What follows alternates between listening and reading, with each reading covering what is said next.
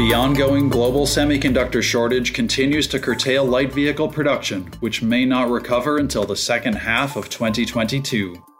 Semiconductor wafer capacity got all the attention earlier this year, and rightly so. But now, final assembly of MCUs and other semiconductor components are facing additional constraints due to elevated COVID 19 infections in the most concentrated testing and assembly locations.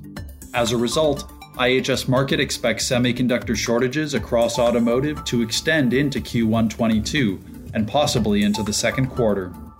From a vehicle perspective, IHS Markit forecasts indicate global light vehicle production will reach 80.8 million units in 2021, an 8% increase over 2020 volumes. However, automakers continue to announce production constraints, and it is possible that stabilization of supply and recovery of volume may not materialize until later in 2022.